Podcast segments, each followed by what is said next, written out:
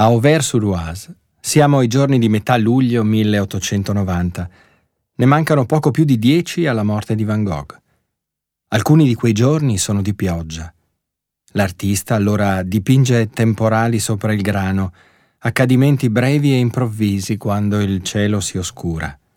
Ma sorge anche un giorno diverso, quando la pioggia è una manifestazione continua del cielo, leggera, lentamente a infilarsi tra il grano.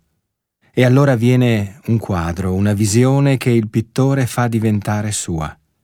Vincent sembra mettere tutta la vita in quei colori, in quei campi, in quelle righe di pioggia nel giallo e nell'azzurro. L'azzurro che diventa viola, un po' pallido e un po' no. Oltre ogni vita, la sua e quelle del mondo intero. Per cercare, per provare a trovare quella verità che fosse libera da ogni male, per progredire nel cammino, per tentare ancora.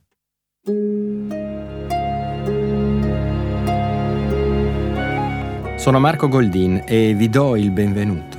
Gli ultimi giorni di Van Gogh è un podcast in cinque puntate prodotto da Linea d'Ombra, liberamente tratto dal mio romanzo omonimo, edito da Solferino libro da cui discende anche lo spettacolo con le musiche di Franco Battiato, che sarà nei teatri italiani a partire da novembre 2022. Le musiche che accompagnano questo racconto sono di Remo Anzovino. Buon ascolto. Paesaggio con la pioggia a Auvers è un quadro apparentemente semplice, essenziale come lo è l'incanto.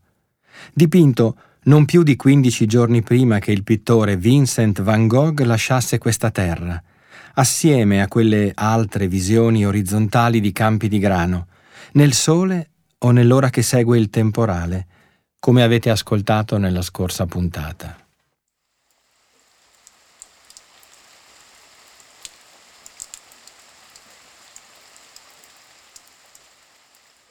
Dipinto avendo in mente l'amato Hiroshige e forse ripensando al bellissimo quadro che aveva realizzato nel 1887 quando si trovava a Parigi, rifacendo in pittura una delle xilografie più celebri dello stesso artista giapponese, Ponte nella pioggia, con i segni diagonali a indicare l'acqua che cade dal cielo.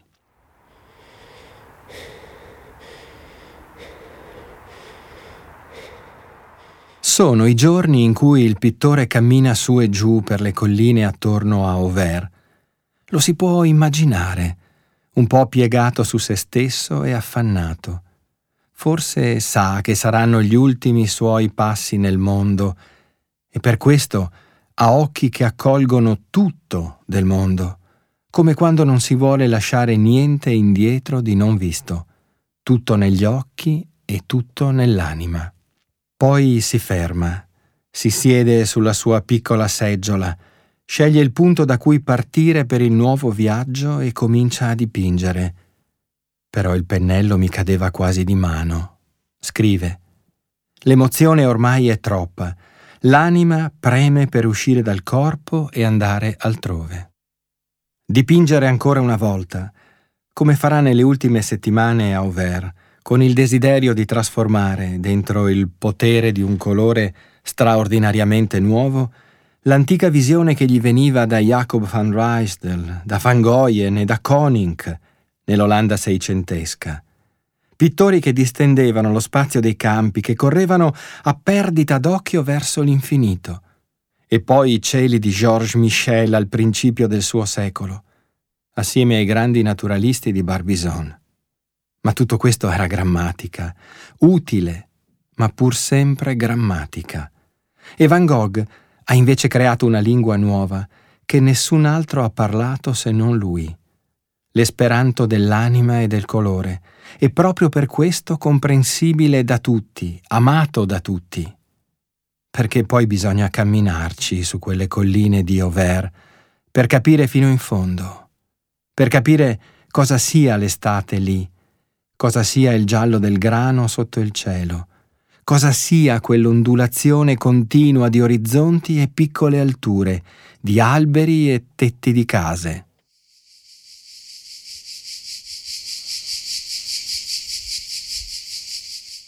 Cosa sia, soprattutto, farsi piccoli in mezzo all'oro del grano e stare lì nel canto delle cicale che non smette mai. Viene uno stordimento, un profumo sconosciuto e però udibile, che si spande nell'aria, e si vedono sentieri che si inoltrano in piccoli boschi.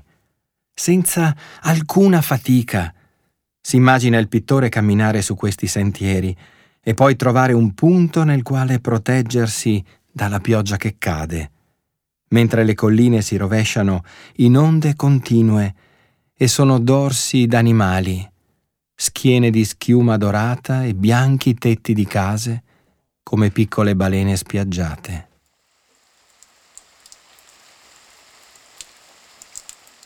La pioggia continua a cadere su tutto il giallo dei campi, continua a cadere azzurra e viola ritornando verso il cielo.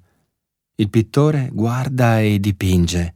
Non può fare altro se non guardare e dipingere. Lui sente.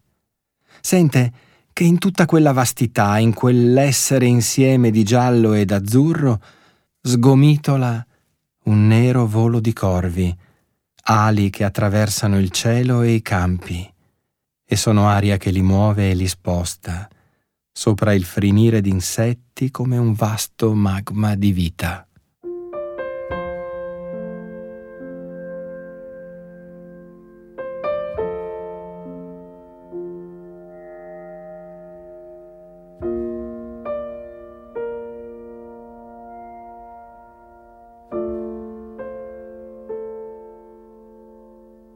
E mentre pensa e dipinge cose come questa, la famiglia di Teo è quasi in partenza per l'Olanda. Infatti il 15 luglio andranno a Leida, a casa della madre. Poi, dopo aver fatto conoscere a lei e a Will il piccolo, Joe prenderà la strada di Amsterdam per stare nella sua famiglia d'origine, mentre Teo, il 18, sarà di ritorno a Parigi. E in una lettera allo stesso Teo, Vincent torna ancora, come in quella precedente alla madre, al dolore per non avere formato una famiglia, il dolore per non essere diventato padre.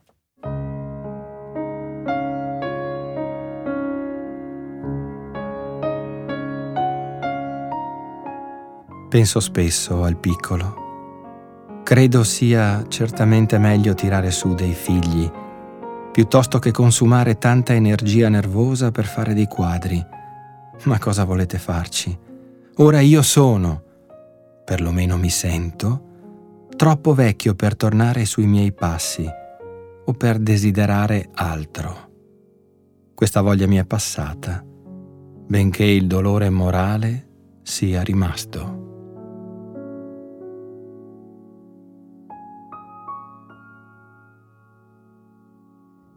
Fino alla fine pittura e vita si intrecciano per dar luogo a quel destino che era stato segnato nel libro delle ore di Vincent van Gogh. Pittura e vita agiscono e interagiscono senza sosta, e l'una non potrebbe sorreggersi senza l'altra.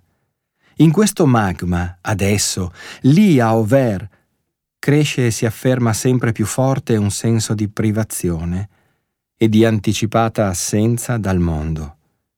In quegli stessi giorni di metà luglio, scrive anche alla madre e alla sorella per dare rassicurazioni, per offrire certezze. Il conto alla rovescia sul calendario segna meno di due settimane dalla fine.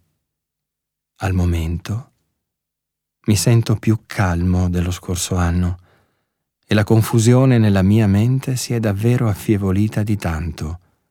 Ci avevo sempre creduto tra l'altro. E poi consegna la descrizione forse più bella di sé come pittore che si fonde con la profondità della natura, nell'esatto suo essere infinita eppure mai dispersa, dilagante ma non generica.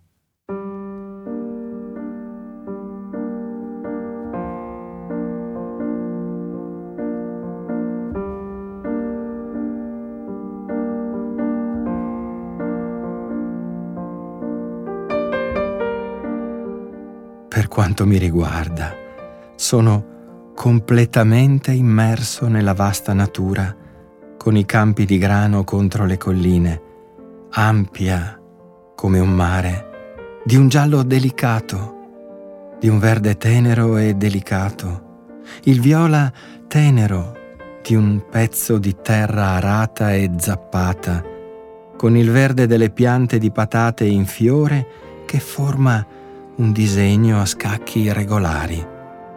Tutto sotto un cielo di un azzurro delicato e toni bianchi, rosa e violetti sono di un umore quasi troppo calmo, preso da un sentimento che mi fa dipingere tutto ciò.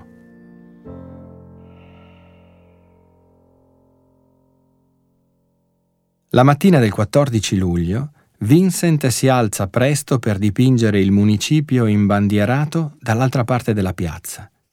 La sua pittura negli ultimi giorni di vita si svuota di presenze e così anche quella piazza ne è priva.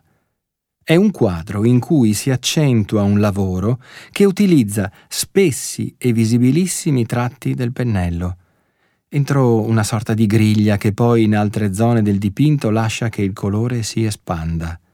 Ma non è alla maniera di Seurat e invece dobbiamo sempre considerare come Van Gogh avesse parlato di arare le sue tele come i contadini arano i campi.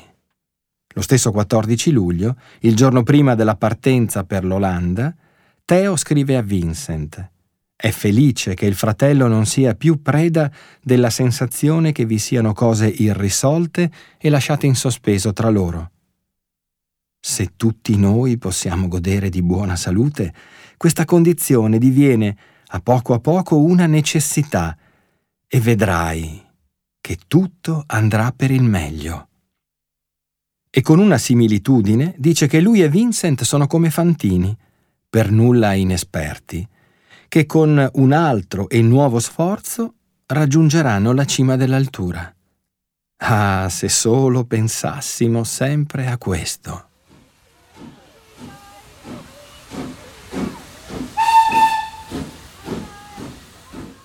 Theo spiega il piano del suo viaggio in Olanda, che prevede anche una sosta all'Aia da Hendrik Mesdag, pittore e collezionista soprattutto di pittura francese del XIX secolo, per vendergli un dipinto di Corot. Poi una seconda sosta ad Anversa, sulla strada del ritorno, per cercare di vendere un quadro di Diaz de la Peña a un collezionista tramite il mercante Clarambeau. Teo non ha ancora avuto alcuna risposta dai Bussò, ai quali una settimana prima aveva chiesto un avanzamento di carriera nella galleria di Montmartre che dirigeva. Segnala a Teo i problemi che sta avendo con il fratello di Joe, Andris Bonger, che gli aveva proposto di avviare un'attività in comune nel caso di un mancato accordo con gli stessi Bussò. I problemi sembrano legati all'influenza negativa della moglie dello stesso Andris Bonger. E dice È la seconda volta che si tira indietro al momento decisivo.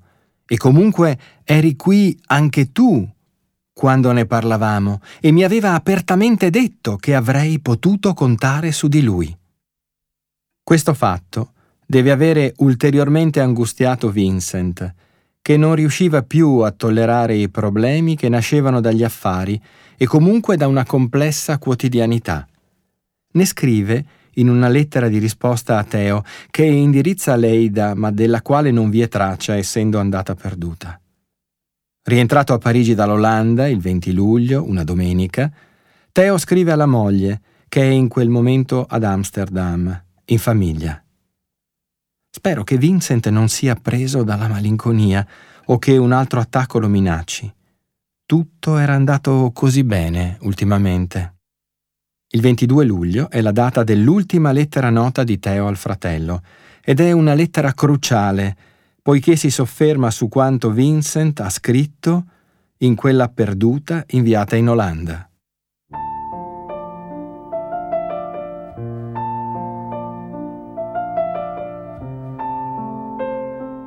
Mio caro Vincent, dall'Olanda Joe mi ha inviato la tua lettera che ci ha rincorsi e l'ho letta con una certa sorpresa.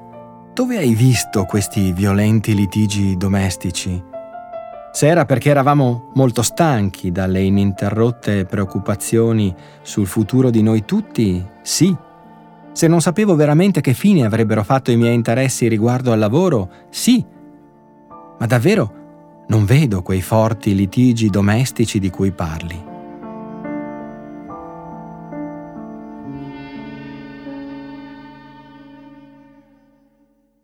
E poi Teo cerca di rassicurare Vincent al proposito del cognato e si rifiuta di pensare che consideri un litigio, la divergenza di vedute sul collocare in una zona della casa o in un'altra, un quadro di un modestissimo pittore di salon, Prévost. No, se era per questa sciocchezza, ti devo dire di chiuderla qui, perché non vale la pena di prendersela per questo. Poi Teo esprime un augurio. Spero, mio caro Vincent, che tu sia bene in salute e poiché mi hai detto che scrivi con difficoltà e non mi parli della tua pittura, sono dispiaciuto che ci sia qualcosa che ti disturbi o che non stia andando bene. In questo caso, vai dal dottor Gachet, che ti darà qualcosa in grado di sollevarti di nuovo, e dammi tue notizie appena possibile.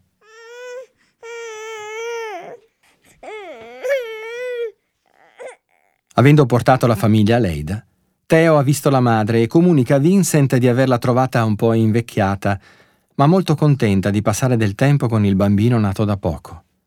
Non vede l'ora che Joe torni a Parigi, perché sente la casa deserta senza la moglie e il piccolo gli manca molto. In questa atmosfera in cui la famiglia torna al centro di tutto, pensa che sia molto meglio vivere in concordia piuttosto che litigare e la recente nascita gliel'ha fatto comprendere ancora di più. Tra l'altro, Teo aveva deciso di rimanere a lavorare da Busseau e Valadon, ma non lo comunica apertamente a Vincent, se non genericamente scrivendogli che il viaggio in Olanda, durante il quale aveva preso la decisione, gli aveva portato molte buone cose.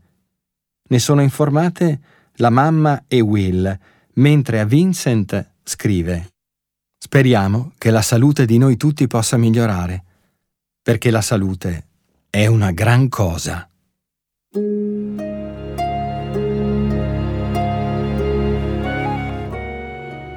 Avete ascoltato la quarta puntata di Gli ultimi giorni di Van Gogh, un podcast di Marco Goldin liberamente ispirato al suo romanzo omonimo, edito da Solferino. Da questo libro anche lo spettacolo con le musiche di Franco Battiato nei teatri italiani da novembre 2022. Il podcast è prodotto da Linea d'Ombra, musiche di Remo Anzovino, registrazione e sonorizzazione di Federico Pelle.